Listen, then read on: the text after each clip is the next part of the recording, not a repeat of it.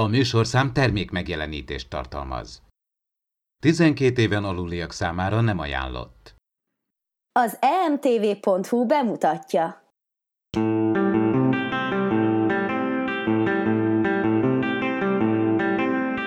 Ez itt az Impulzus Podcast, az űrszekerek Star Trek tematikus epizód kibeszélője. A fedélzeten Csaba, Attila és Dén.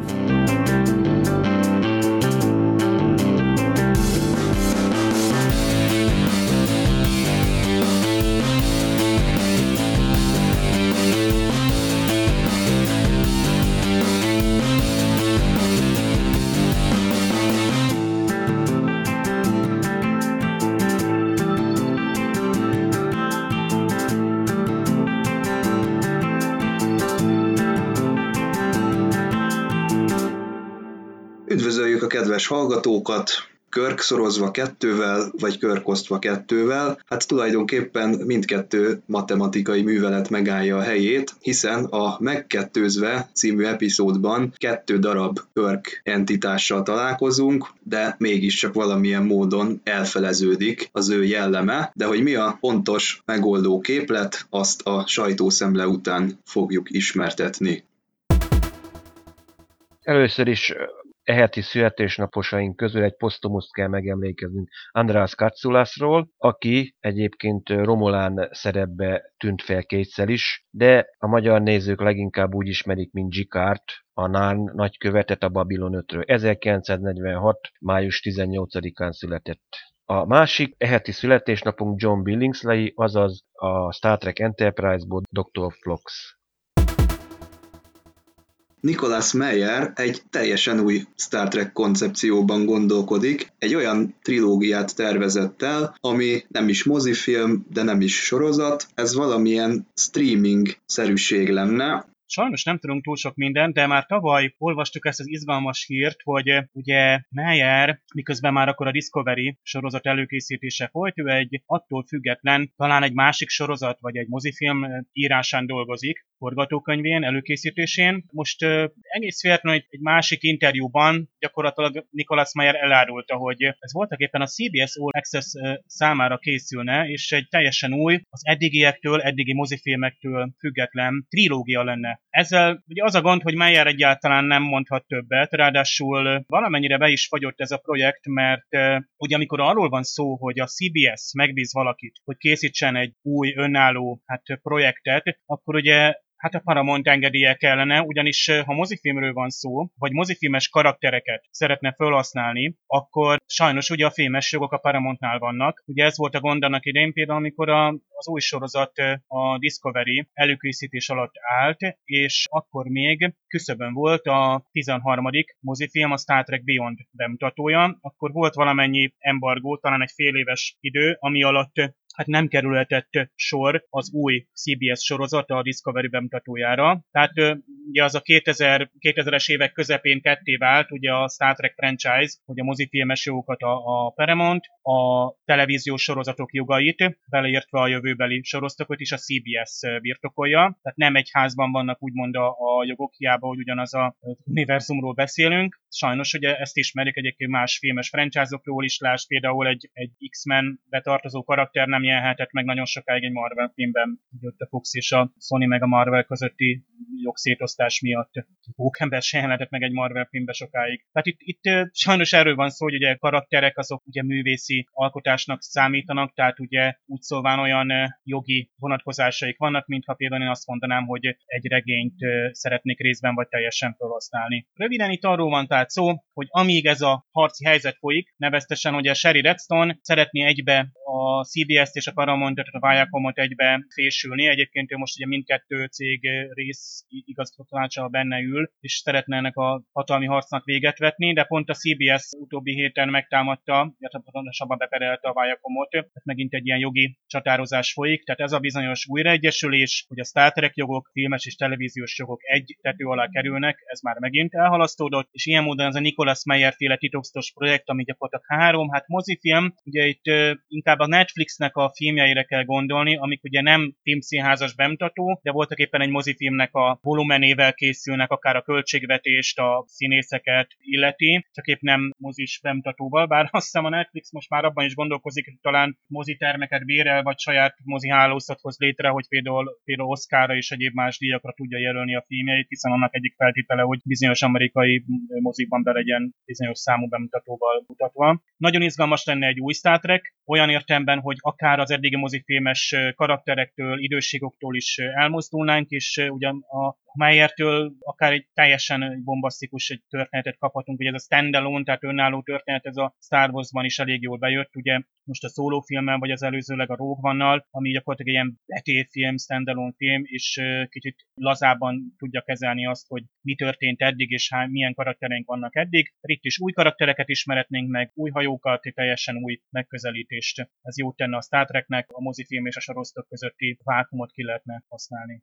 Ez tényleg egy izgalmas koncepció, hiszen hogyha belegondolunk, akkor a, a mozifilmeknek a blockbustersége egy kicsit arra épít, hogy minél szélesebb közönséget megnyerjenek ezek a Kelvin filmek. A sorozatok, az újkori, modern sorozatok világában a, a Discovery az még keresi a helyét, ez több-kevesebb sikerrel valósul meg, de hogyha ilyen új területeket is sikerülne a, a Star Treknek meghódítania, akkor talán valami, valami jó is kisülhetne ebből, tehát én azt mondanám, hogy, hogy érdemes szurkolni ennek a projektnek, még hogyha eléggé kicsi ennek most a realitása, még akkor is.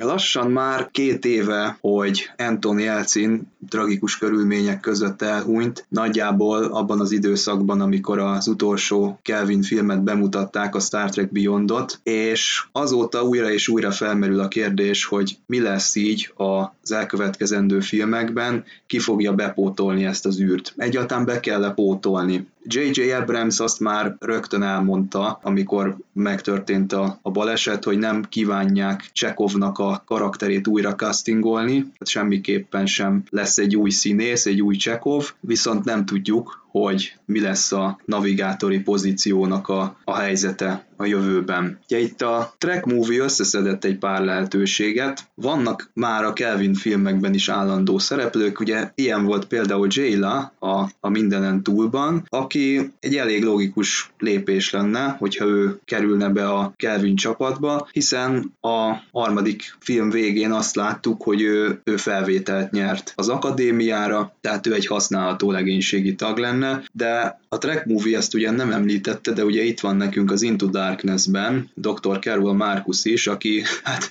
rejtélyes körülmények között eltűnt, és a Star Trek Beyondban őt már nem láttuk, de lehetséges, hogy ott van a, a háttérben, tehát a legénységnek ő már a tagja, csak egyszerűen ugye az a helyzet, hogy a forgatókönyvírók akkoriban nem tudtak neki olyan érdemleges szerepet adni, amiért érdemes lett volna a színésznőt foglalkoztatni, de mindenki Képpen én ezt egy lehetőségként felsorolnám. Az is megeshet persze, hogy ebbe a munkakörbe, tisztelegve az eredeti sorozat előtt, egy korábbi navigátornak a neve merülhetne föl. Ugye ilyen lenne Dessal, Hedley vagy Leslie. Ebben az esetben természetesen nem lenne az szükséges, hogy egy főszereplő legyen, hanem egyszerűen csak pár pillanatra látnánk a, az adott szereplőt, úgy, mint a, az Into Darkness-ben mondjuk a Darwin hadnagyot, vagy egy-egy másodpercre föltűnt ugye ez a nulla hét tizennyolc nevű, kibernetikusan feljavított szereplő is, tehát hozzájuk hasonlóan lehetne ezt, ezt megoldani, de az is fölmerült, hogy a, a rajzfilm sorozatból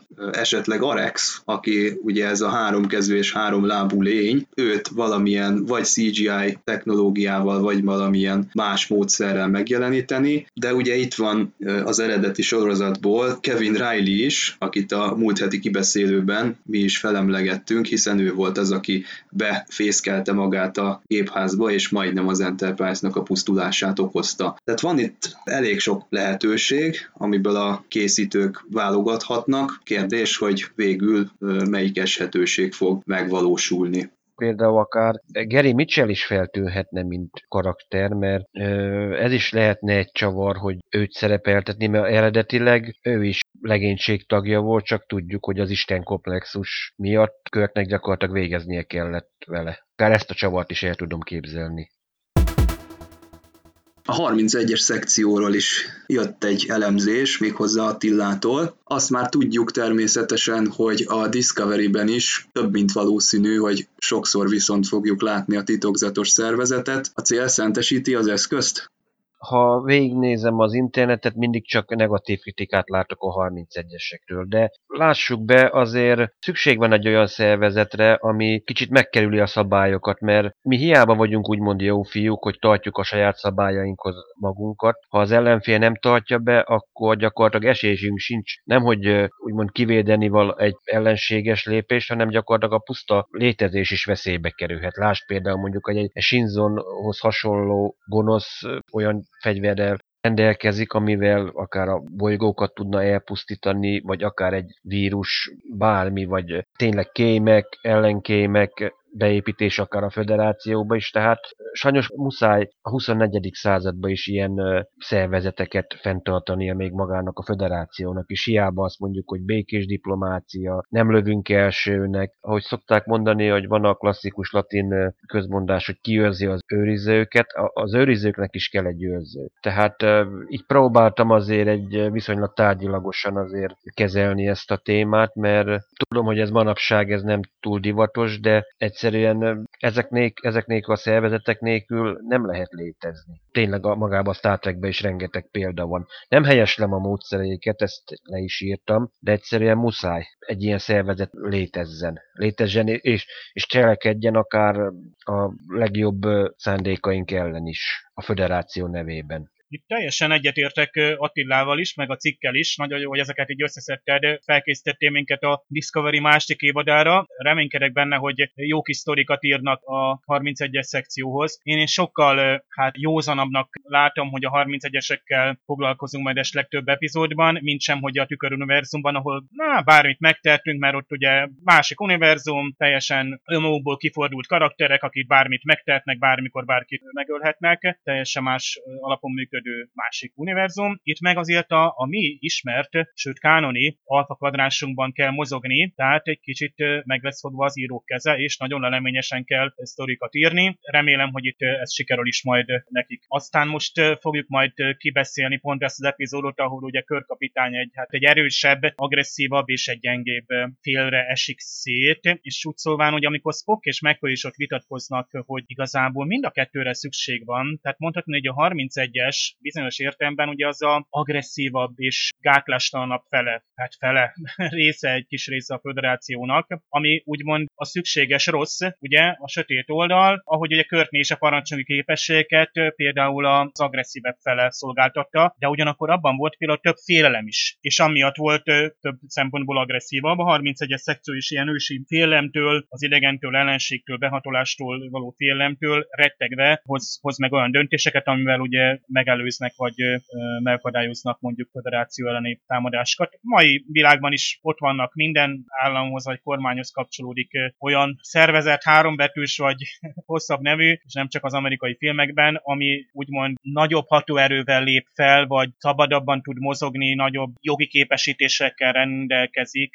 De nyilván ugye a filmekben van inkább az, hogy ugye fű alatt tudnak meg bizonyos szervezetek, általában ilyen fiktív kémszervezetek csinálni, hogy az országon belül is mondjuk titkosszolgálati eszközöket használnak. Tehát azért olyan szempontból jó is, hogy ezek a rendfenntartó szervezeteknek megvan kötve a keze, hiszen a szabadságjogukat sértené, ha például teszem azt, hogy mondjuk mindenhova betekinthetnének, akkor azonnal megszűnne az a szabadság, amiért egyáltalán érdemes fenntartani a rendet. Tehát akkor ugye a másik oldalról eljutunk egy, egy, egy rendőrállamig, vagy egy diktatúráig, tehát egy nagyon kényes az egyensúly, és éppen ezért úgymond szóval ilyen szervezet csak kis létszámban, titkosan és lakosság tudta nélkül működhet sikeresen, mert mihelyt ugye ott van az emberekben az a tudat, hogy őket bármikor megfigyelhetik, hogy őket egy olyan apparátus vizsgálhatja és járhat el, ami ugyancsak áthajthatja a személyes jogokat, akkor, akkor azonnal megszűnik az a szabadságérzet, ami alapján egy demokratikus államformában jó élni. Megjelent a Star Trek rajzfilm sorozat negyedik részéhez is a rajongói szinkron. A szinkron rendezővel, Kő Gergellyel már korábban beszélgettünk a projektnek a hátteréről, illetve arról, hogy ő mit gondol magáról a rajzfilm sorozatról, illetve a Star Trekről, és hát legnagyobb örömünkre folytatódik ez a tevékenységük, így most már meg tudjuk nézni a negyedik részt is. Én mindig úgy érzem ezzel a rajzfilmsorozattal kapcsolatban, hogy itt a huszonöt percben én egy teljes Star Trek epizódot kapok, és hát megint megerősítem, hogy hatalmas élmény ezt magyarul meghallgatni. Tehát komolyan visszatartott annak idején, hogy á, ott lenne a rajzfilmsorozat, tényleg meg kéne már nézni, vagy új, újra néz, mert azért nézegettem én is angolul, németül, de hogy valahogy az ember nem kanyarodott rá. Tehát tényleg mióta Körgegeré készítik ezt a, a szinkront, gyakorlatilag újra nézős lett, köszönhetően annak, hogy most már immár negyedik epizód, tehát most már teljes ugye megszokott családias ismerős hangok vannak, új hangokat is hallunk természetesen. Most például a nők bolygóján járunk, de hát nem spoilerezek sok mindent, mert ez egy egyrészt mulatságos epizód, de amúgy itt is vannak azért komoly felvetések, sőt komoly elváltozások is, és nagyon, nagyon, nagyon jó kis epizód, ezt, ezt tényleg megnéztem volna, akár eredetiben is, hogyha ezt leforgatták volna, bár itt azért komoly maszkokat kellett volna alkalmazni, vagy csinálni, és ez nagyon költséges lett volna. Tehát nők bolygóján vagyunk, Lorelei szignál, egy titokzatos jel, ami a férfiakat elcsábítja, elkábítja, és, és ugye a magyar hangok remekül visszaadták ezt a kicsit kótyagos, bódult állapotot, amiben ugye a férfiak kerülnek, és hát sok csinos hölgy van az epizódban, ha bár teljesen rajzfilmről van szó, de itt, ahogy McCoy-dok is mondja, hogy hát ilyen sok szép nőt még nem látott együtt a félre. De szinte minden sorozatban ez, ez felbukkan. Ugye itt is nem sokára el fogunk érkezni a, a Mads Women című részhez. Ugye a té en gé-ben mondjuk a The Perfect Mate, hogyha eszünkbe jut, Enterprise-ban is láttunk Sem. már Orioni hölgyeket, úgyhogy ez, ez tényleg egy, egy olyan toposz, ami hát a Star Trekhez szorosan hozzátartozik, és ebből úgy tűnik, hogy a rajzfilm sorozat sem maradhat ki. Ajánló következik. Az e m t v pont h u bemutatja.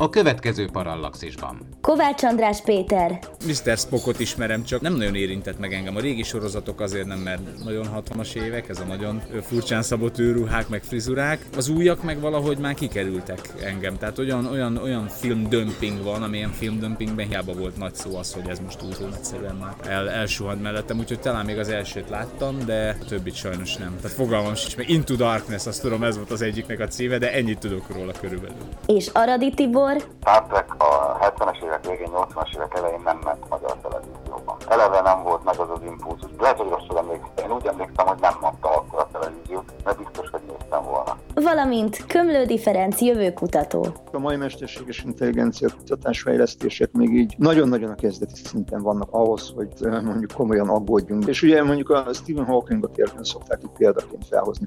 Ő mondjuk egyik legjobb, legtipikusabb esete annak, hogy valaki a, a saját szakterületén világhírű, és tényleg a, a legjobb. Viszont ezt a hírnevet, vagy ezt a szakértelmet felhasználja arra, hogy mondjuk egy más területen, amihez laikus, kinyilatkoztasson. Tehát, mint hogy hoti szaktekintély lenne. És mondjuk ezért nem szerettem, amikor mondjuk így a Hawkingot citálták bármikor, amikor így emmi ellen volt valamilyen diskurzus. Olyan alapon például Lionel Messi beszélhetett a mesterséges intelligenciáról. Az űrszekerek havonta jelentkező tudományos és fantasztikus podcastjét keresd a Parallaxis .blog.hu címen, és minden hónap első péntekén közvetlenül a médiazabálók előtt huszonegy órától a Dance ef em műsorán.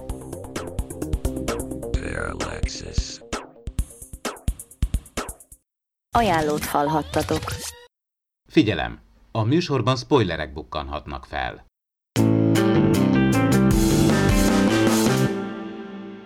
Az Alpha száz hetvenhét felszínén az Enterprise legénysége mintákat gyűjt, és Sulu már be is gyűjtött egy egyszarvú kutyát, és hát Kirknek is sikerül futólag megsimogatnia ezt az ebet, de időközben sajnos Fisher, aki szintén valamilyen geológiai tevékenységet végez, lecsúszik egy sziklán, és megsérül. Ja, amikor visszatranszportál, már látjuk, hogy Scottyék meglepően sokáig töketlenkednek ott a műszerekkel, miközben a transzportálásnak a folyamata az végbe megy, és hát már ekkor sejti a néző itt a Cold Openben, hogy itt nem stimmel minden. Meg is jelenik a nagyon gyanúsan néző Kirk, méghozzá azután, hogy Kirk már előtte föltranszportált az Enterprise-ra.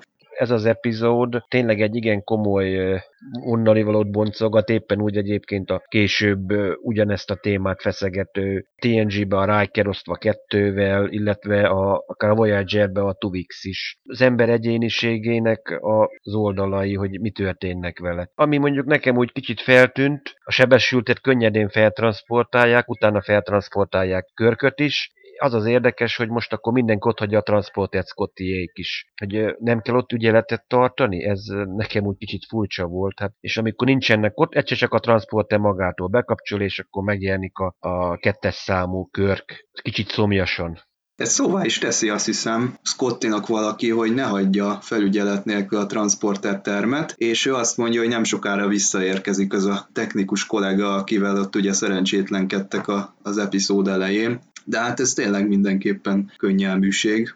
Én imádom a rossz epizódokban azt, hogy némely dolog nagyon részletesen, szakszerűen és teljesen realisztikusan van ábrázolva. Például, hogy hogyan működik egy bolygófelszíni felderítő küldetés, vagy a transportálás folyamata. Tehát itt például a Scott és ott az a piros karateruhás technikus is ott még többször egymásra néznek, a technikus biccent, és mintha így rásegítene, nem is tudom, nagy határozottan nyomja a gombokat, tehát megint tandemben dolgoznak. Nagyon jó látni, ugye, tehát én, én imádom például a, a kijelzőket, műszerpultokat, tehát ezt látni, ráadásul itt, itt még a régi felvételeken is olyan, ugye azok szép élénk színek, a színes lámpák, tehát gyakorlatilag ebbe, ezt beszerettünk bele, amikor először látjuk ugye az eredeti sorozatot, hogy ezt teszi reálissá is a hajó működését, ugye egy bonyolult műszerfal, bár nem tudom hány kapcsolónak milyen funkciója lehet, bár ott ilyen érintőképernyős felületek is voltak, tehát olyan kapcsolók, amik nem emelkedtek ki a műszerpult felületéből, hanem ilyen félig áttetsző sötét panel mögött lettek volna, tehát gyakorlatilag már a té en gé-ben látható elkársz tapintós érintős kijelzőnek az elődjei is valamiképpen már itt vannak, vagy lehet, hogy ez csak ilyen visszajelző lámpák voltak.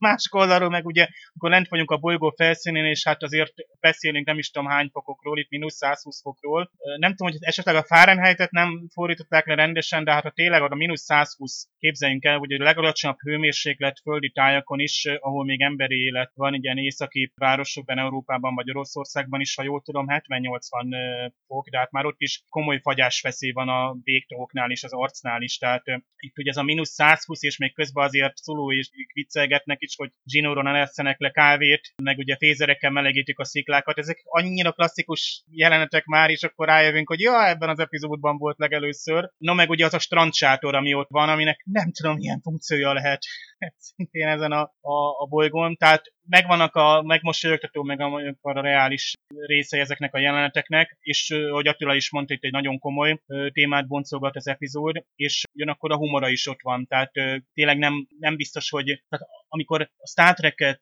Star Trekről beszélünk az eredeti sorozatról, én szerintem szinte biztos, hogy az epizód ez sorra kerül. Tehát ez ilyen nagyon markáns, hogy valaki megkettőződik, vagy inkább ketté válik, és két különböző személyiségen létre. Ez ilyen ős toposz, ugye későbbi sci-fi sorozatokban is, de a Star Trekben is azért nem először látjuk azt. Hát már ott volt ugye a legelsőnek bemutatott epizódban is ugye volt, ugye a, a McCoy dokinak is volt egy hasonmása. A németek eleve úgy nevezték el, hogy der unwirkliche McCoy, a Unreal McCoy, talán még az eredeti regényváltozat is így volt, hogy a nem valódi McCoy. Tehát ezt emelték ki abban a, az epizódban, hogy valaki úgy néz ki, mint ugye az illető személy, de belülről teljesen más, mert egy hasonmás, vagy egy alakváltó, vagy itt jelen esetben ugye egy transporter baleset. Amiből ugye, ahogy Attila is sorolta, majd még jó pár lesz, ugye akár olyan, hogy eltűnünk a transporter pufferben, akár hogy egyesülünk, ugye mindig itt az anyag és energia megmaradás, meg itt atomi szinten nézik, akkor ezek abszolút nem állnak helyt. Ugye ezeken túl kell lépni, hogy most hogy lehetséges az, hogy, hogy Körk még egyszer létre lett hozva, hát olyan módon, ugye a transporter végül is anyagenergia átalakítást végez, tehát Körk még egyszer másodszori létrejötte voltak éppen a, ugye a pufferből történhetett, és ez a módosulás ugye miatt, a,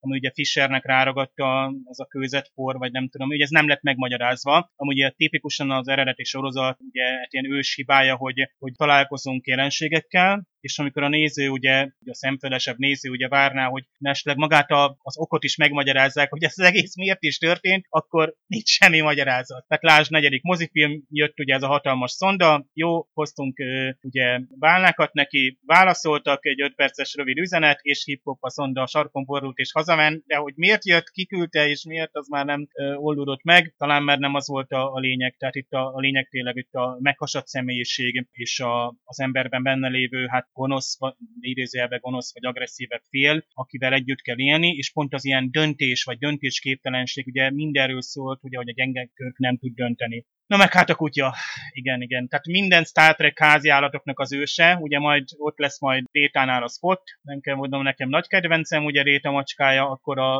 Archernél ott lesz Portos, és állítólag az új Pike kapitány, az Anson Mountnak is van egy kutyája, nem is tudom, olyan bulldog-szerű kutya, akit így hord magával a forgatásokra, és már egyes rajongók szóvá tették, hogy lehetséges, hogy majd a Discovery másik évadában Pike kapitány is valami háziállattal fog sétálni, hát, hogy majd szájkosarat kell rátenni.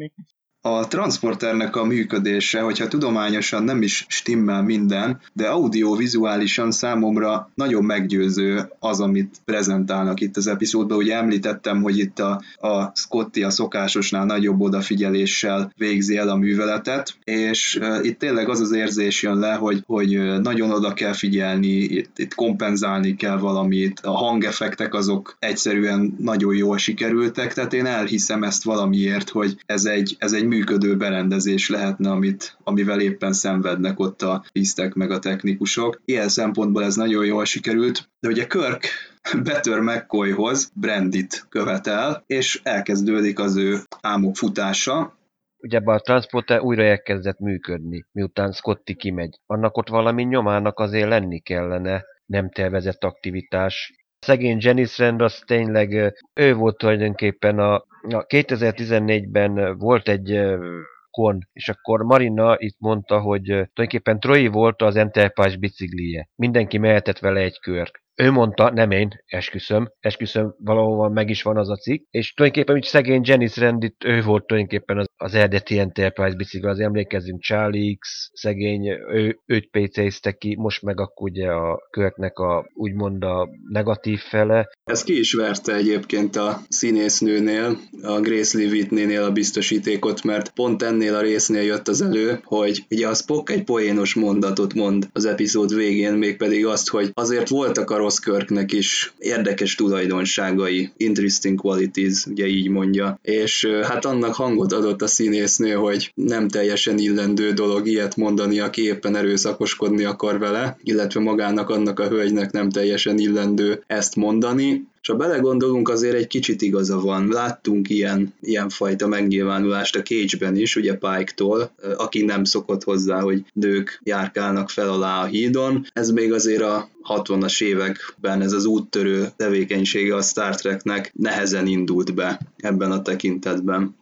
Emlékezzünk csak, hogy nyolcvan-kilencvenes években volt egyáltalán a gé i. Jane című film, hogy igen, hogy egy nő tengerészgyalogos akar lenni, tengerészgyalogos tiszt. Mert tényleg azért ma ezt természetesnek veszük, hogy akár egy vadászpilóta is lehet nő, vagy gondoljunk a második világháború voltak női századok, de ez akkoriban azért nem volt jellemző. És tényleg abban mondjuk igaza van a művésznőnek is, hogy utolsó poénos mondatot nem kellett volna beleírni a jelenetbe.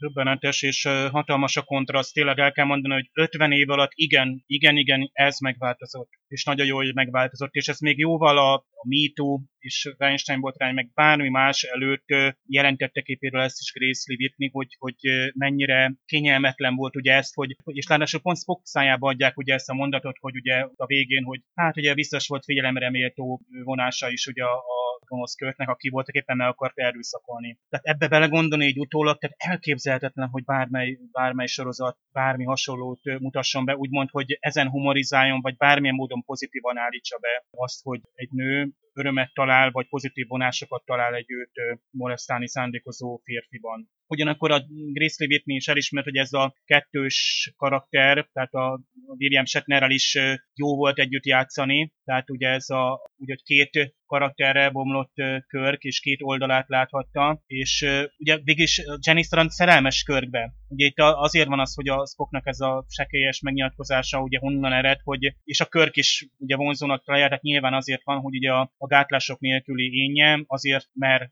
elmenni eddig, mert feltételező Janice Rand is vonzódik hozzá. És ugye itt van az a különbség, amit már ma nem tudunk elfogadni, hogy ez még nem ad ahhoz alapot, hogy a másik beleegyezése nélkül így közeledjünk hozzá. Tehát ugye ez ennyi változott a fél évszázad során, de ha mondjuk ilyen lassan történnek ezek a változások, és tényleg most jutunk el odáig, hogy ezt teljesen nyíltan el tudjuk ítélni, akkor bizony még tényleg száz évek vannak, a, amíg eljutunk odáig. És hát itt, itt elég meg kell mondani, a Roddenberry által ábrázolt világ, az az utopisztikus társadalom, az tényleg a hatvanas évekből indul ki, és ahhoz képest nagyon sok mindenben sarkartos és hatalmas tárgyakat nyit, ám bizonyos tradíciókat még nem tud levetkőzni. Tehát hiába látjuk, hogy több színesbőrű, egyébként óra nincs ebben az epizódban jelen fizikailag, tehát ha már a hangját halljuk a hangos bemondóban, az eredeti változatban, tehát valami miatt lehet, hogy szabad napot kapott a Nicholas, na mindegy, tehát vissza oda, hogy, hogy tehát hiába látunk ott egy színesbőrű fekete nőt egy vezető parancsnoki pozícióban, ami ugye döbbenetes, annak ellenére ilyen, ilyen bizonyos, tehát régi vágású is ma már teljességgel mellőzendő és elítélendő momentumok megmaradtak, és sajnos nem úgy van beállítva, hogy ugye itt, hiszen voltak éppen, ahogy Spock mondja, meg ugye úgy szólván ilyen kajánul, ez gyakorlatilag úgymond így helyesbíti, hogy á, az ugye nem is volt olyan nagy dolog. Ugye ez egész az a, a Me Too, meg a Weinstein, meg minden, ugye onnan indult ki, hogy bele van ivódva mélyen több évtizedre Hollywoodban, meg a társadalomban, hogy amit itt a Körk a Janice Randdal megtett, azt megtették producerek, mondjuk színésznőkkel, úgymond olyan alapon, hogy ó, biztos nem olyan nagy dolog, és akkor itt vannak ezek a határok, amik nem voltak ennyire világosan tisztázani, alapján most már ezt teljességgel elítélhetjük. A kiszolgáltatott pozícióban lévő személyek, akik életkoruk, nemük, vagy társadalmi, vagy munkai pozícióik miatt ki vannak a másiknak szolgáltatva, abban a helyzetben nem dönthetnek szabadon arról, hogy belemennének egy, egy testi kapcsolatba, vagy egy érzelmi kapcsolatba az adott szituációban, mert nem mozognak szabadon.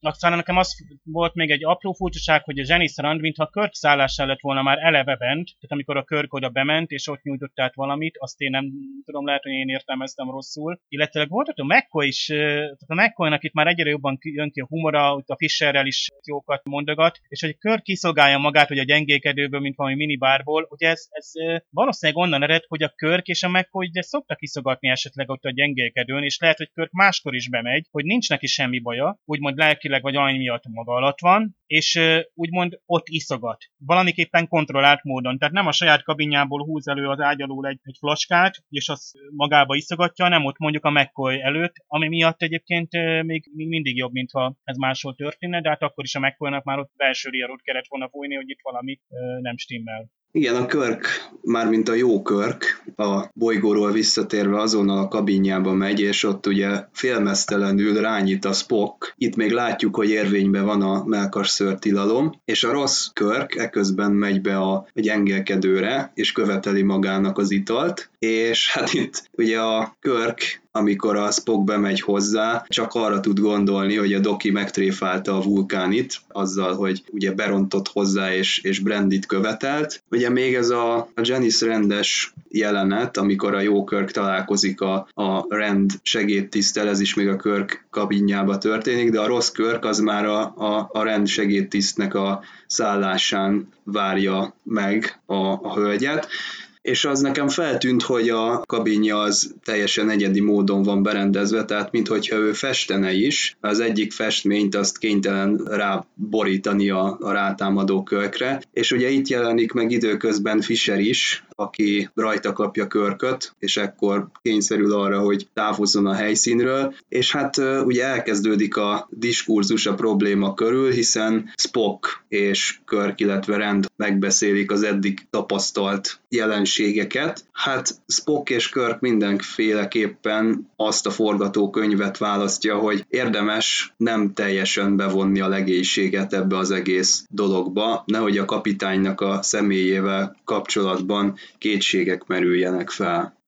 ezért hiányoltam, hogy na most akkor egy, tényleg egy biztonsági tiszt ekkoriban még nincsen. Hogy a T O S Z még erre nem gondolt, hogy lenne egy biztonsági tiszt, aki ilyen dolgokba intézkedik. Spock ugye tudjuk, tudományos tisztnek van mondva, az a titulusa, de tulajdonképpen ő egyben az első tiszt, meg ilyen alapon tulajdonképpen a biztonsági tiszt is valamilyen szinten. Tényleg a, a triumvirátus, McCoy, Kirk és Spock alkotják tulajdonképpen a hajónak a tényleges vezérkarát. Mondjuk kicsit hiányoltam mondjuk eleinte Spocknak a, úgymond azt a tipikus logikáját, hogy akkor a, ha lehetetlent kizárjuk, akkor ami marad, az, az a logikus magyarázat. Igaz, később azért, amikor már rájönnek, hogy itt tulajdonképpen megkettőződött uh, Kirk, elég komolyan kifejti egyébként, hogy a pozitív Kirk épp azért, amiért, hogy nincsenek benne azok a negatív tulajdonságok, egyszerűen egyre jobban döntésképtelenné válik. Mert először még csak úgy poénra viszik az egészet, hogy itt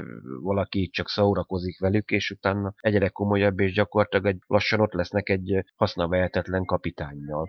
Az epizód elején a hajónaplót Kirk, a William Shatner gyakorlatilag elspoilerezi az epizódnak a lényegét, hogy ő megkettőződött.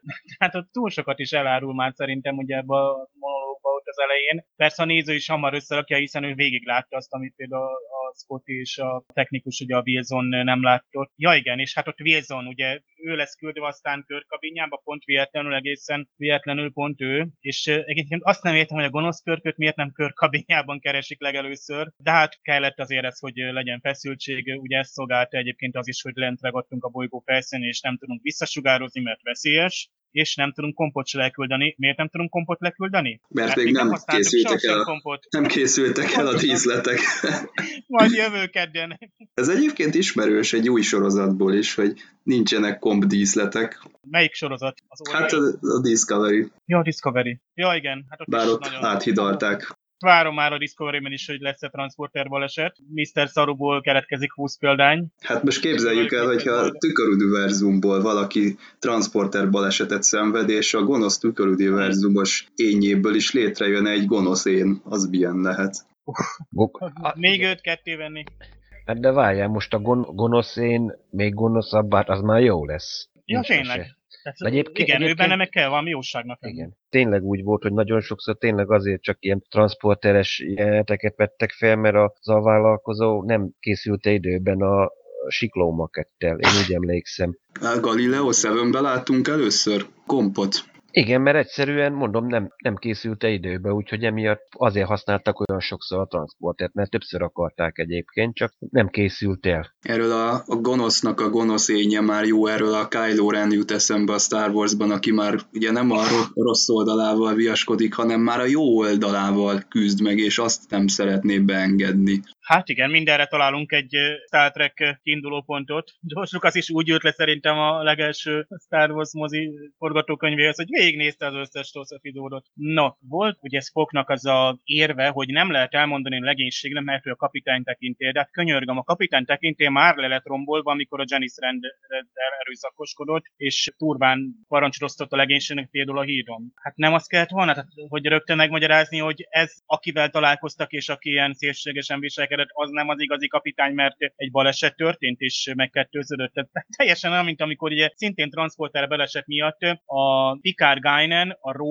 és ki is volt a negyedik, aki lekicsinyült, és gyerekként transportálódott, vagy materializálódott, és akkor a Picard is ugye ragaszkodott hozzá, hogy hát ő még, még mindig kapitány szeretne lenni, és ugye megpróbáltam magyarázgatni ott a hídon, amikor mindenki csak nézett, hogy hát igen, a megjelenésem egy baleset következménye, de már a doktor Crusher dolgozik a probléma megoldásán, addig ugye fogadjanak el, hogy egy patonásos tínézser ad parancsokat egy galaxiosztályú űrhajón. Ennek a felesége Guinan és Rolaren. Igen, az érdekes Ó, igen. volt egyébként. Persze, Keiko volt még a... Igen, hogy amikor bemegy O'Brienhez, tudod, a közös kabinba, és akkor uh, a, kis, a kislánya alig nem sokkal fiatalabb nála. Meg amikor tudod, a ferengikket, tudod, elkapják őket, és akkor tudod, hogy Picardot kiveri a dít, hogy a beszélni akar. Ja, az apját tudod, akarja. Igen, az, ap, az apját. Nem tudom, hogy bírták ki röhögés nélkül. Hát sehogy szerintem, biztos, hogy többször felvették. Egyébként a Star Trekben ez tényleg igaz, hogy a kapitány személye körül van egy kicsit ilyen, egy ilyen megközelíthetetlenség, egy ilyen istenszerű légkör, és ezt Spock is kifejti ebben a részben, hogyha kapitány ön egy kicsit is kevesebb, mint tökéletes, akkor már nem, a legénység már nem ugyanúgy tekint erre az egész dologra. Én ezt nem tudtam ott elfogadni, tehát Spocknak ezt az érvelését sem uh, tudom elfogadni, nyilván itt most ő logikusan gondolkozik, és egyébként is, mint első tisztnek, ő neki egyfajta feladata is, hogy ugye védje a kapitány tekintélyét, uh, ugye ez a régi, hát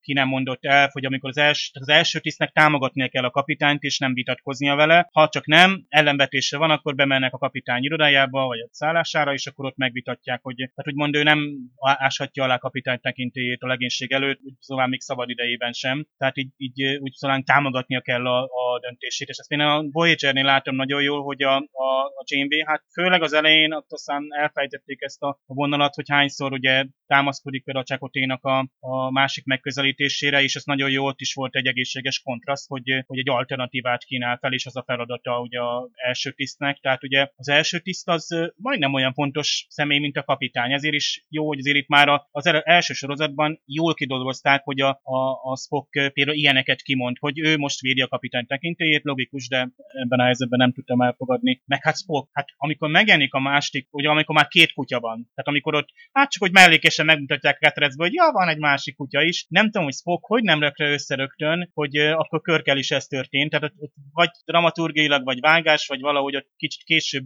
jönnek rá, tehát már rég, nem tudom, karantén kellett volna elrendelni, tehát megint az van, hogy, hogy találkozunk egy ismeretlen jelenséggel, de túl sokat tökölünk, mire ugye eljutunk odáig, hogy egyáltalán fölismerjük, ugye a megoldásig meg még nagyon soká jutunk el, pedig köt a, ugye az ötven perces epizódhoz, és ezért van az, hogy a, az epizód másik fele az itt bravúrosan felgyorsul, tehát ott, ott még az elején szép lassan mutatja be, hogy a két kör között milyen különbség van. Igen, hogyha belegondolunk, akkor nekünk van egy kis segítségünk, hiszen az előbb említetted, hogy Kirk nekünk már elspoilerezi az elején, hogy hoppá, itt valójában megjelent az ő gonosz alteregója, hiszen ő már utólagosan a, a hajónaplójába mondja ezt be, de a sztori ugye azokból a nézőpontokból közvetíti nekünk a történetet, akik átélik, és itt ugye nézik a, az agresszív kutyát, akit dobozba kell zárni, mert mindenkit megharapna, és egyenként ilyen puzzle-ökből rakják össze, hogy tulajdonképpen itt miről is van szó. Hát ha belegondolunk, akkor ugye itt két ember látja a gonosz Körköt, a legénység többi tagja az csak, az csak hallomásból tudja meg, hogy úristen, mi történt itt. Tehát nehéz, ők nehezebb helyzetben vannak ebből a szempontból. A B-sztori szál, amikor a szulujék lent ragadnak a, a bolygón, a Richard Matheson, aki írta a, a történetet, ő nem nagyon volt megelégedve ebben a, ebben a részével a, a történetnek, tehát ő csak erre a ketté hasadt Körkapitányra akart koncentrálni. Ezt nem egészen tudtam azóta megérteni, ezt az álláspontot, hiszen pont ettől a krízis helyzettől lesz annyira égető ez az egész szituáció, hogy, hogy tétje van ennek, hogy nem tud a szerencsétlen kapitány döntést hozni, és egyre inkább bizonytalanná válik, ugye a idézőjelben negatív énje az meg egyre negatívabbá válik, és eszkalálódik a helyzet. Egyszerűen szólva ezt a lent a bolygón lévők szívják meg, akik ki vannak téve a mínusz száz húsz fokig csökkenő hőmérsékletnek.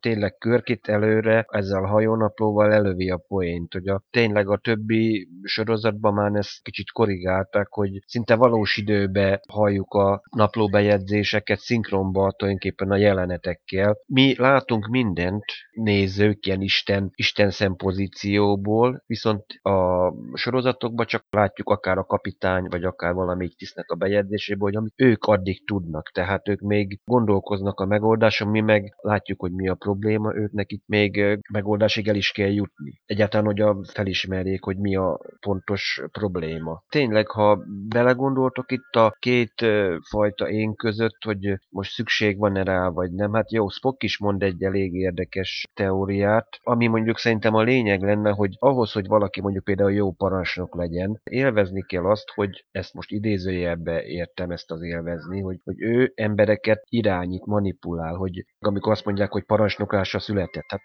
az az ember az, aki tényleg képes és tudja is, és másokat irányítsa, hogy megszabja nekik, hogy mit tegyenek. De nem úgymond egoista célból. Ez egyébként a nagy különbség a tényleg a már rossz indulatban, hanem tényleg, hogy egy közösség, ilyen esetben mondjuk egy csillaghajónak a legénysége tényleg úgy működjön, hogy elhárítson problémákat, és együttműködve tovább haladjanak, tökéletesítsék magukat, vagy felfedezzenek valamit, vagy akár egy közös fenyegetés ellen egyáltalán tudjanak hatékonyan reagálni. És emiatt kell az ilyen negatív része is az embernek, ami egy, egyfajta egyensúlyba tud lenni a pozitív, az empátia, kedvesség, stb. stb., amik a pozitív tulajdonságok. Egy csipetnyi, nagyon minimális egoizmus, kis hatalom, hatalomvágy, vagy valami egy kis manipulálás, ez mondjuk egy jó parancsnoknak az ismérve, mert neki tudni kell, az emberekbe részben bele kell látnia, részben pedig tudni kell, hogy ki mire képes. Ez neki fe, emberismeret is szükséges, hogy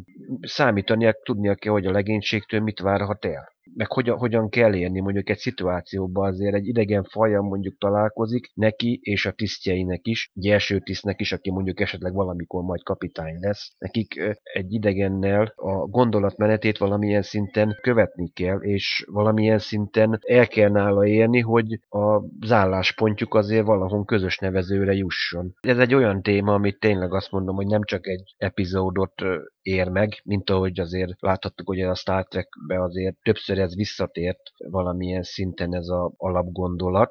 Tehát ez egy nagyon, úgymond az emberi lélek, vagy egy, egyáltalán az intelligens léleknek egy nagyon komoly kibontása, egy nagyon komoly gondolatokat tud ébreszteni az emberbe.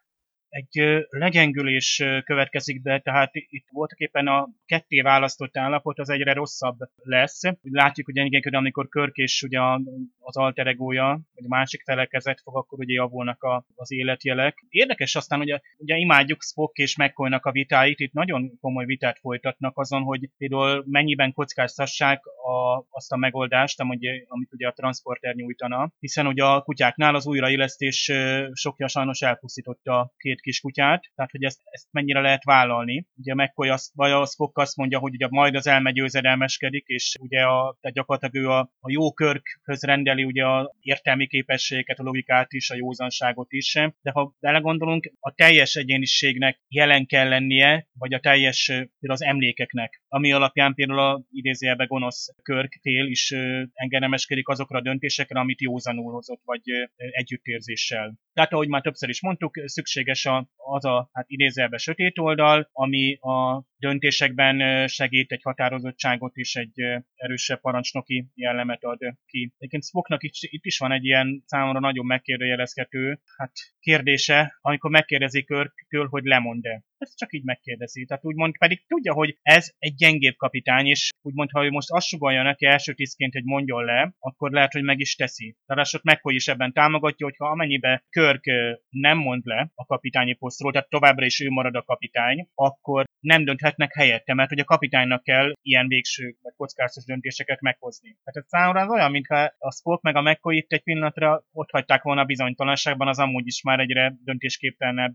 gyengébb Körköt, és a A másik, hogy ha belegondolunk, Körk egyik oldala sem volt hát csaló. Vagy ha úgy mondjuk, tehát ketté szakadt az énje, vagy a, a személyisége, de egyik sem, úgy veszük, egyik sem rosszabb, vagy egyik sem erkölcstelenebb, akármennyire is úgy látszik, hogy a gonosz Körk az. Tehát egyik sem nevezhető csalónak, egyik sem mondható, hogy ő az igazi Körk kapitány. Tehát ilyen formaképpen a, a rossz Körkkel is meg kellett volna ugyanezeket beszélni, hogy ő például hajlandó-e kockáztatni ugyanel ezzel kapcsolatban, a transporter használatával kapcsolatban, ami ugye magában hordozta azt, hogy úgy jár majd, mint a, a kutyák. Hát igen, de ő sajnos nem hajlandó kockáztatni, mert ugye a negatív felében van a Körknek a félelem is, és hát ő úgy tűnik, hogy foggal, körömmel el akarja kerülni ezt, a, ezt az egyesülést. Itt még egy érdekes jelenet volt, amikor a Körk egy, egy fal mögé bújva a szállásáról kiszól a Wilsonnak, hogy Wilson adja már ide a fézerét, és odaadja neki. Tehát ez is azt e, sugallja egy kicsit, hogy a, a kapitány az egy annyira mindenható entitás a hajón, hogy azonnal mindent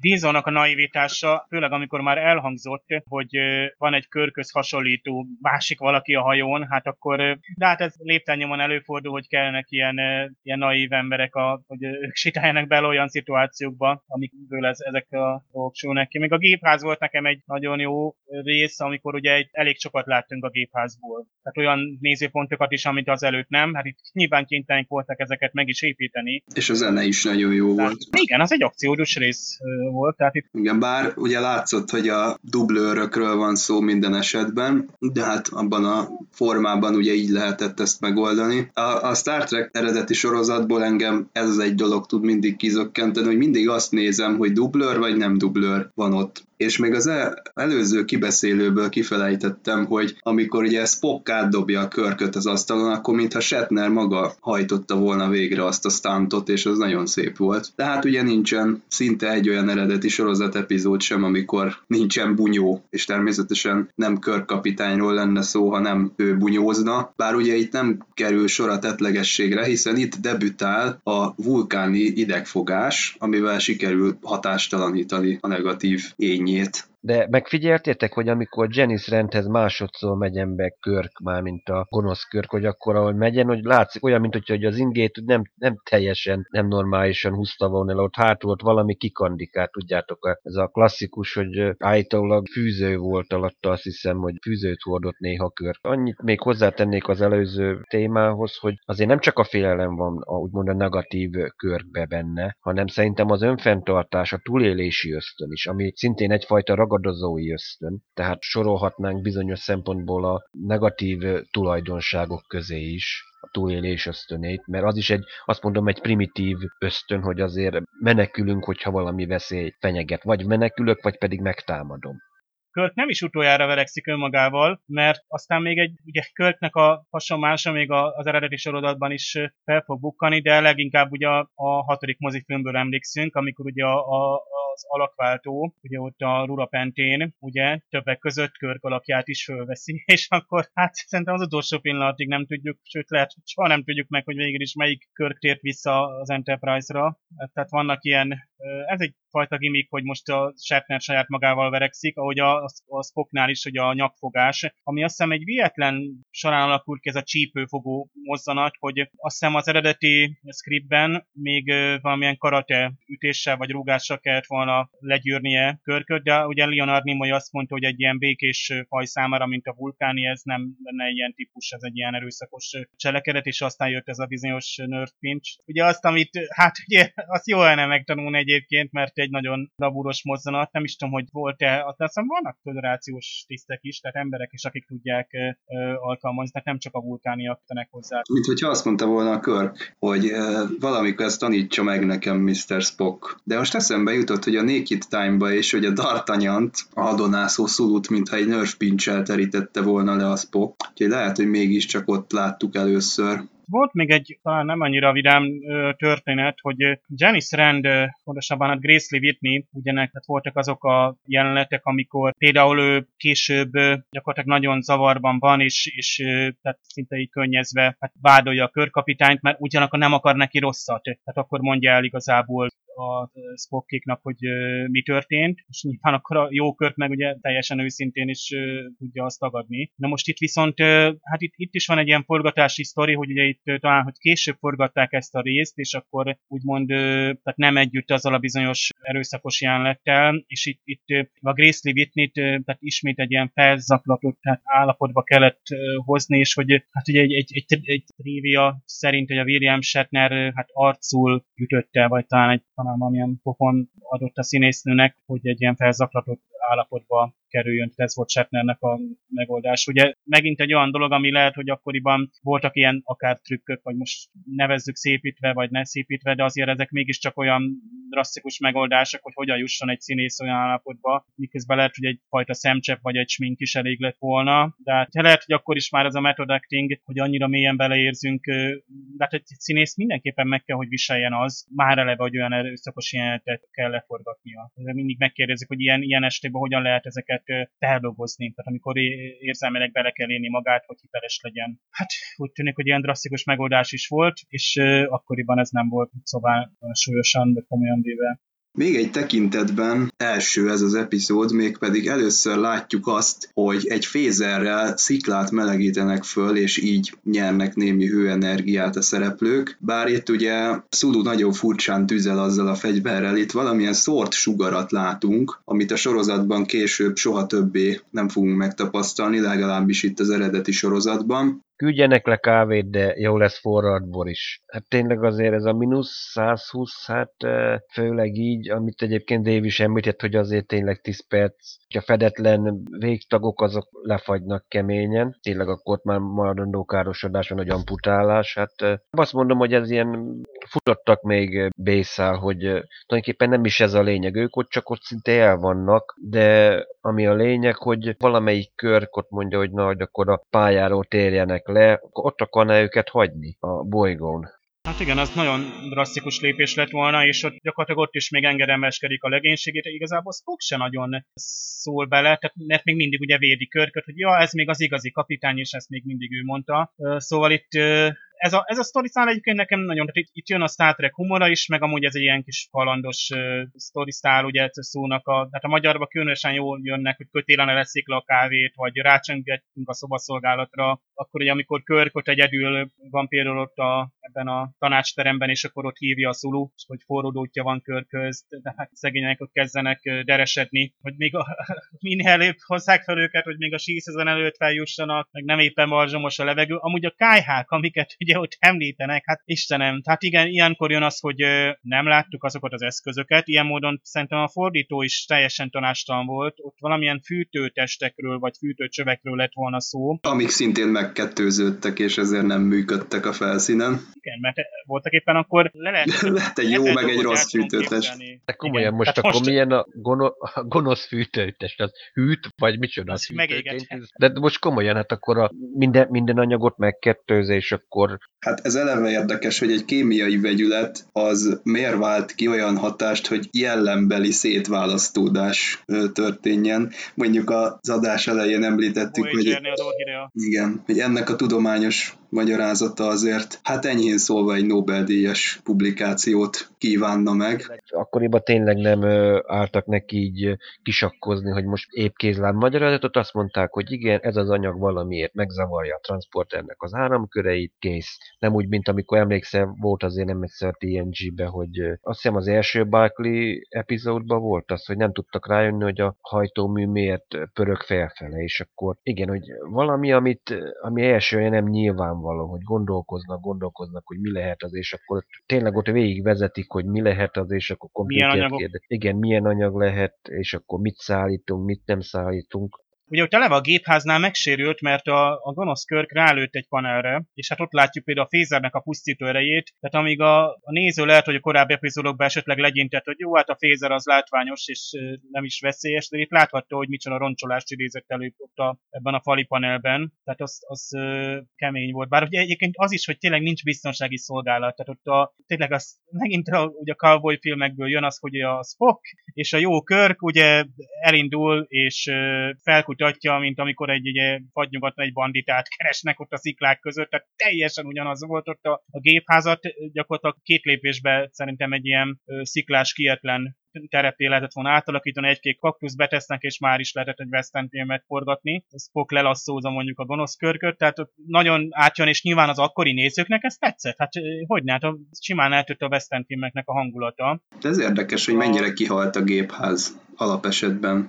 Erre már azt hiszem, hogy a második, harmadik évadban ügyeltek, hogy azért ott is legyenek emberek, vagy lehet, hogy itt eleve már kiürítették, mert tudták, hogy oda ment a rossz Körk, de tényleg már csak egy ilyen ördögszekér hiányzott onnan, ami átgurul a díszletek között. És lassan kezdjük sejteni, hogy hol lehet a gépház, mert uh, ugye amikor tanakodnak, hogy hol lehet a másik Kör, hát ugye a néző is vakarja a fejét, hogy ekkora nagy a hajó, tehát ugye eddig csak szűk tereket láttunk, folyosókat, kabinokat, szállásokat, és a híd volt a legjobb helyiség, meg talán a gépház. Most már akkor el kell képzelnünk azt is, hogy ha itt egy személy el akar rejtőzni, akkor uh, bujkálhat is. Itt konkrétan azért most már ismerjük az Enterprise felépítést, tudjuk, hogy ott van a tányérettség, ott van a térhajtóbúj szekció, és annaptán az utolsó harmadában van ott a, a kompangár előtt van a maga a gépház. De tényleg, hogy ilyenkor itt kezdjük el érteni a méreteit, hogy ez itt egy hatalmas hajóról beszélünk. négyszáz méter, nagyobb, mint a korabeli ö, anyahajók, vagy akár amit most manapság építenek repülőgép anyahajókat. Hogy aztán a kétezer-kilences film ezt teljesen fölborítsa, ahol egy hatalmas iparüzemnek a gyárcsarnokát láttuk, megszámlálhatatlan csővel és tartályjal.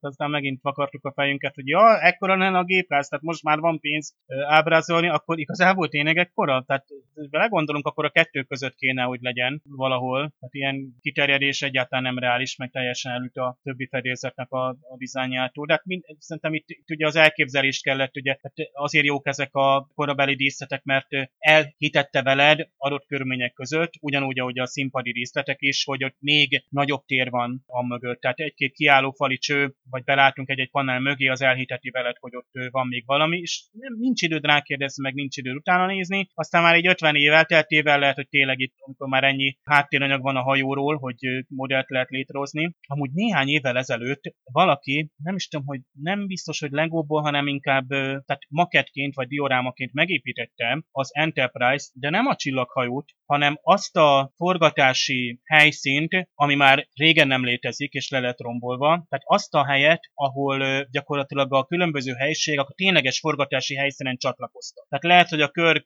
kabinjából nyíló ajtó az nem egy folyosóra vezetett, hanem csak oda volt építve egy folyosó rész, de közben ott lehet, hogy a Spock kabinja volt a, nem tudom, más koldán. Tehát ugye nagyon ügyesen a helyiségek úgy voltak fölépítve, ugye fölácsolva, megácsolva a díszletek, hogy ott, amikor ugye a kamera bizonyos szemszögből vesz fel, akkor ott elhites a nézővel, hogy ott folyosó van, nagyobb terek vannak, szállások, gépház, amúgy meg ilyen bizonyos logikus sorrendben egy bizonyos, tehát egy stage-en, tehát egy konkrét zárt hangár méretű stúdióban forgatták, tehát ott, ott a helyszűke miatt bizony voltak trükkös megoldások. Na, ennek a felülnézetét majd egyszer előkeressük és beletesszük, de nagyon érdekes volt ezt itt látni, tehát egy felülnézetből milyen volt az eredeti forgatási helyszín.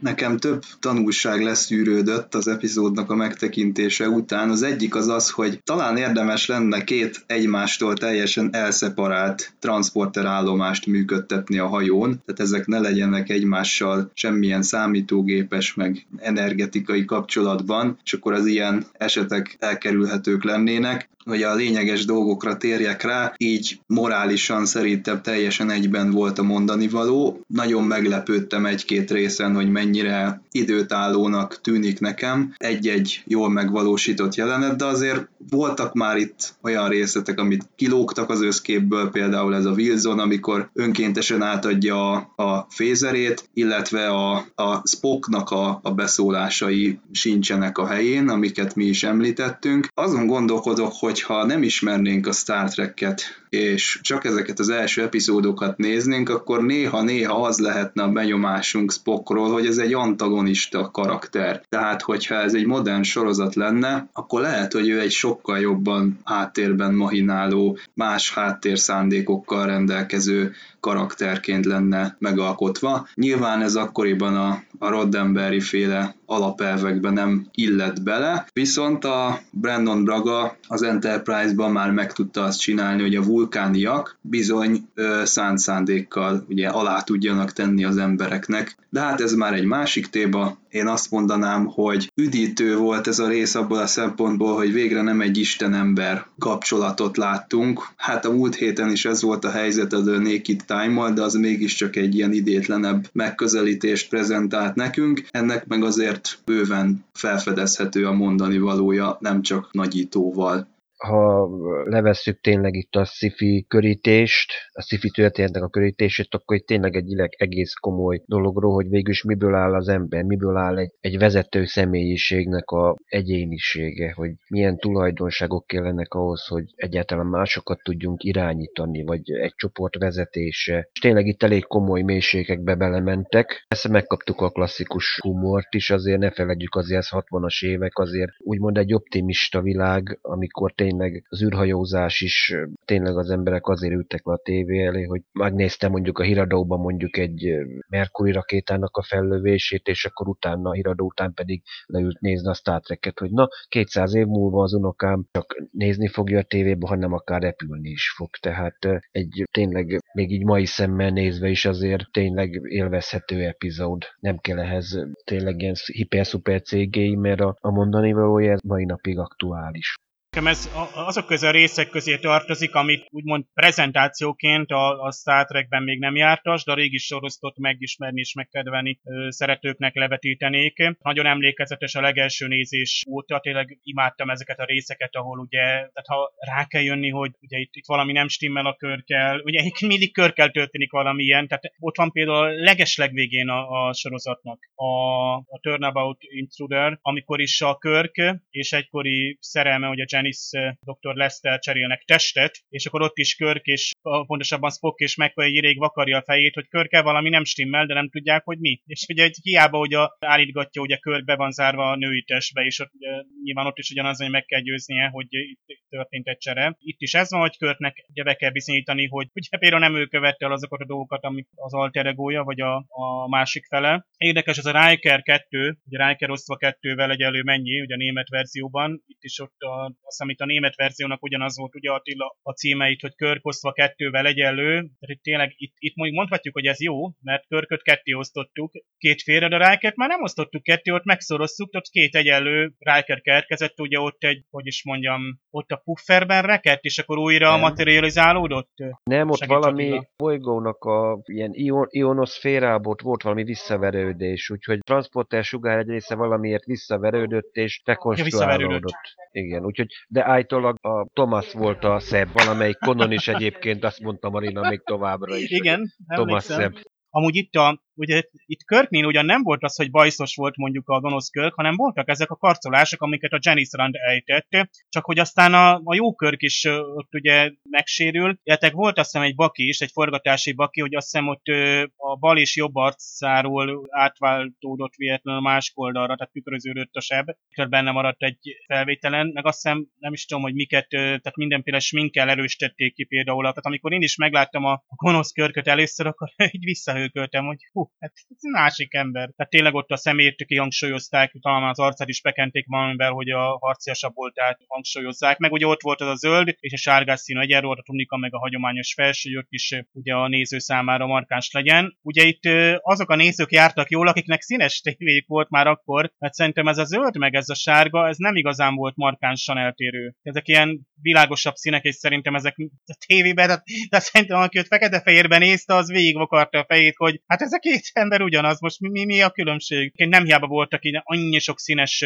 jelenet, úgymond úgy szólván, hogy nagyon sok színes díszlet volt, mert ugye egyfajta prezentáció is volt a az első színes programok egyike volt ez. Még gyorsan ugye ez, hogy a transporter. Azt hiszem a replikátorról mondták, például a té en gének az írói később ilyen találkozókon, hogy az ugye átkozott dolog, mert megnehezíti az írást, úgy szóval elveszi az írói fantáziát, tehát leszűkül a mozgástér, hiszen replikátorral bármit létrehozhatsz. Tehát nincs olyan, mint a kalandfilmekben, hogy hiányzik egy eszközünk, és, és hozzá kell ahhoz jutni, mert replikátorral megoldhatjuk. Persze a replikátor is elromlik, vagy mondjuk a transporter elromlik. Tehát el kell romolnia, hogy egyáltalán a cselekmény, hogy ilyen normális jó kalandok jöjjenek létre, mert ha minden működik, akkor, ahogy Csaba mondtad, hogy miért nem volt egy második biztosított transporter, vagy például űrkomp transporter ellást, ötödik, amikor ugye Cyborg megparancsolja az ötödik filmben, hogy a transportereket állítsák le, de ugye az űrkompokét is. Tehát azért vannak trükkök, amikkel lehet élni egy csillaghajón, ha a technológiád ott van. Meg akkor ott van a transporter, akkor betegségeket lehet gyógyítani. Lásd, ugye a Voyager-ben is, ugye például a Hololok is említi, hogy transportálással ugye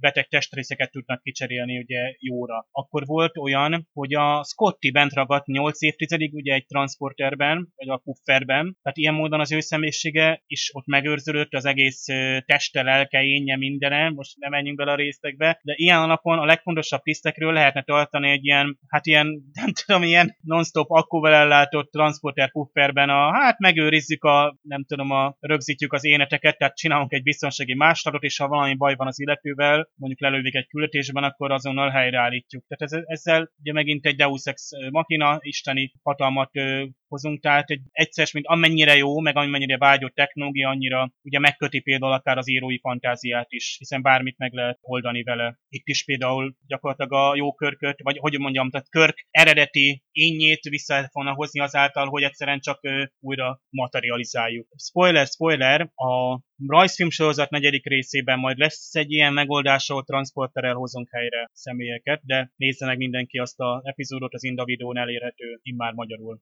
Itt a műsor végén szenteljük az egyszarvú kutyának ezt a fennmaradó pár másodpercet. Robert Justman, az akkori társproducer, az nagyon megszenvedett ezzel a koncepcióval. Ő minden áron el akarta érni, hogy lehetőleg ne ilyen űrlény kutyák kerüljenek be a történetbe, hanem egy standard négylábút sikerüljön megnyerni erre a feladatra. De hát a készítők azok egyszerűen visszatarthatatlanul ragaszkodtak ahhoz, hogy, hogy mindenképpen egy űrkutya kell. Azt nem tudjuk, hogy ez a design ez kinek köszönhető, ez az egyszarvú fejrész, illetve az antennákat is tartalmazó jelmez.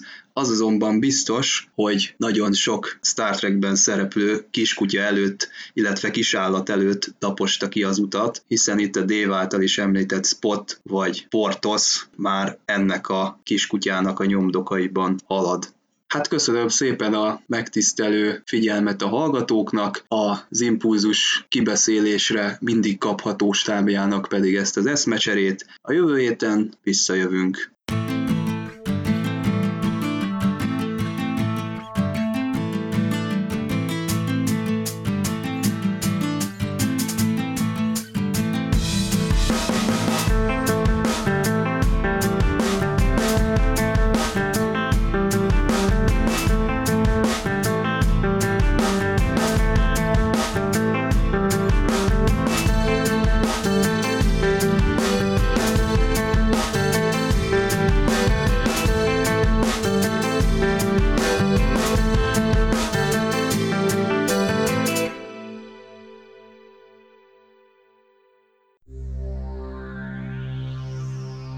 Az űrszekerek megbízásából készítette az Impulzus produkció.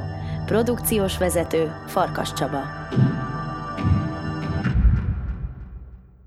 A műsorszám termékmegjelenítést tartalmazott.